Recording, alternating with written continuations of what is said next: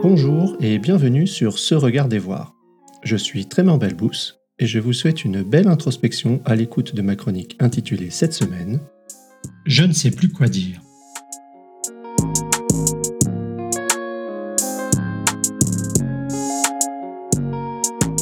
Je ne sais plus quoi dire. Et pourtant, j'écris pour le dire. Quel paradoxe. J'ai bien des sujets à aborder, à partager, sur lesquels j'ai une opinion. C'est un phénomène différent qui se manifeste pour moi depuis quelque temps. Je me vois regarder le monde différemment et me questionner sur la pertinence de ma prochaine action, de ma prochaine parole. Suis-je le seul dans cette situation?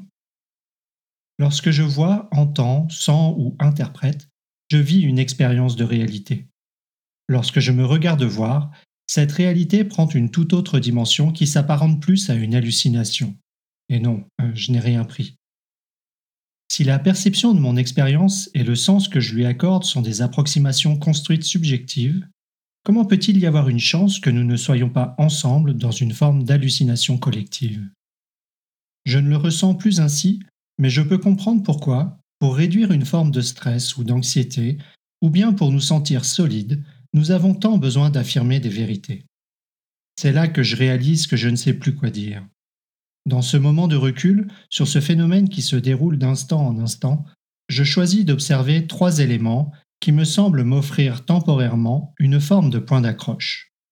Le je qui voit puis qui regarde voir, le contenu de ce qui est pris en considération, le langage utilisé, véhicule pour transférer ce contenu du jeu vers le monde extérieur.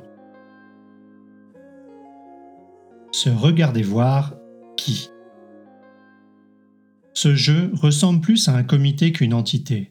Ce comité est composé de multiples identités qui jugent, évaluent, décident, protestent, protègent, se cachent, dominent. Les membres de ce comité, qui écrit et se regardent voir, se chevauchent, s'entremêlent, se confondent en un tout qui s'exprime. Dans Je ne sais plus quoi dire, il y a par un moment une plongée dans le relativisme, un dialogue intérieur qui s'installe entre l'ange et le démon, qui finissent par se confondre et se perdre. D'ailleurs, qu'est-ce que ce jeu? Il y a de nombreuses définitions du soi, de l'ego, de la conscience. Il y a de nombreuses théories, plus ou moins conciliables, pour tenter de circonscrire et expliquer cela. Ce qui est magnifique, c'est qu'avec approximation, hallucination et toute notre subjectivité, nous parvenons encore, en tant qu'humains, à peaufiner tout ce que nous avons déjà élaboré. Je ne sais plus quoi dire. Pourtant, qu'est-ce que le fait de l'exprimer peut provoquer dans l'espace collectif qui le reçoit? Se regarder voir quoi? Dans Je ne sais plus quoi dire, il y a le quoi, le contenu. Tremeur, pause, mais de quoi parles-tu? Euh, C'est bien évident, non?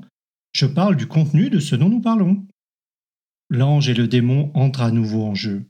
Trop superficiel, trop profond ou complexe, trop nuancé, trop de charabia, comme on me le dit parfois. Pourrais-tu le dire de façon plus simple, avec moins de nuances? Ma réponse est oui, et, dans ce cas, ce n'est plus le même contenu. Il n'est plus pertinent puisque pour moi, il manque alors toute une partie de ce contenu qui, encore selon moi, est une dynamique dans le phénomène dont on parle. Et dans le même temps, ici même, je m'exprime de façon très approximative, en prenant des raccourcis pour nommer des concepts que d'autres comprennent de façon beaucoup plus nuancée. Par exemple, lorsque je déguste des vins avec Bruno, un ami qui confectionne avec passion parmi les meilleurs vins de Suisse, je constate un fossé abyssal. Petit à petit, j'ai l'impression de percevoir des nuances, qui pour lui sont des évidences, alors quand lui entre dans la nuance imaginée. Ce jeu subjectif, multiple, complexe, qui perçoit un quoi aux frontières floues, à la granularité variable, en évolution dynamique, comment peut-il transmettre quelque chose qui soit pertinent? Ce qui est magnifique, c'est qu'avec approximation, hallucination et toute notre subjectivité, nous parvenons encore, en tant qu'humains, à peaufiner tout ce que nous avons déjà élaboré. Je ne sais plus quoi dire. Pourtant, qu'est-ce que le fait de l'exprimer peut provoquer dans l'espace collectif qui le reçoit? Se regarder voir comment. Entre le jeu et le quoi, il y a le véhicule, le langage. Qu'elle soit parlée ou écrite, la langue est une richesse abondante. C'est une porte sur le monde, sur la connaissance, sur la relation. Imaginez simplement son évolution au cours des millénaires, ses différenciations, ses fusions, ses évolutions. Imaginez simplement le pouvoir de la traduction, la capacité d'accéder, certes avec approximation, au monde de l'autre, à sa richesse. Qu'elle soit parlée ou écrite, la langue est une contrainte limitante. Souvent, je n'ai pas le mot pour exprimer ce que je veux vraiment dire. Les mots arrêtent le temps, limitent l'espace, étiquettent notre perception d'un quelque chose à un moment donné qui n'est plus, à une granularité donnée qui n'est pas seulement celle-là. Dans l'instant d'après, ce quelque chose n'est plus tout à fait le même et ma perception est différente. Ce qui est magnifique, c'est qu'avec approximation, hallucination et toute notre subjectivité, nous parvenons encore, en tant qu'humains, à peaufiner tout ce que nous avons déjà élaboré. Je ne sais plus quoi dire. Pourtant, qu'est-ce que le fait de l'exprimer peut provoquer dans l'espace collectif qui le reçoit? Se regarder voir et se voir regarder. Lorsque je suis dans l'action et que je mets tout cela ensemble dans mon contexte professionnel, par exemple, je génère et je vis une grande frustration, insatisfaction et même irritation. Lorsque je parle, je me sens constamment ou presque limité dans ce que je peux réellement transmettre, au point que je ne sais plus quoi dire ni comment le dire. La plupart du temps, travaillant avec des concepts abstraits, je trouve difficile d'en figer une description. Le jeu qui regarde change constamment. Le contenu évolue et le concept s'enrichit à chaque interaction. Les mots changent au fur et à mesure que tout bouge.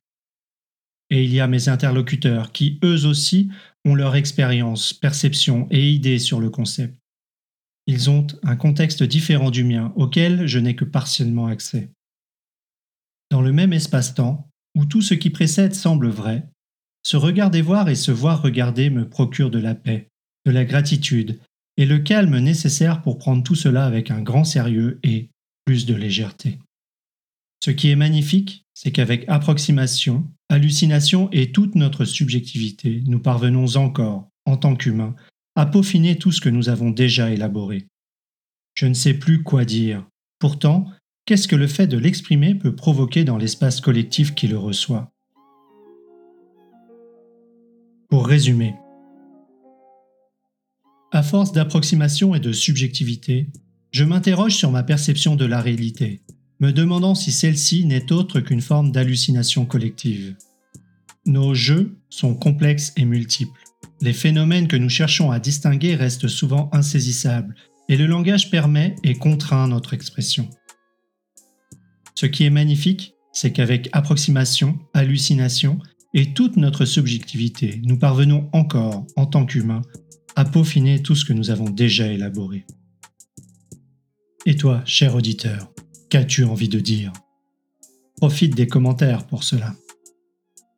Cette réflexion t'a plu, je t'invite à la partager et à t'abonner. Merci pour votre écoute. Vous pouvez retrouver l'article associé à cet épisode sur le blog de Se Regarder Voir, se-regarder-voir.com. N'hésitez pas à y contribuer vos récits d'expérience et commentaires, ainsi qu'à vous abonner pour recevoir chaque semaine l'audio et son article. À la semaine prochaine!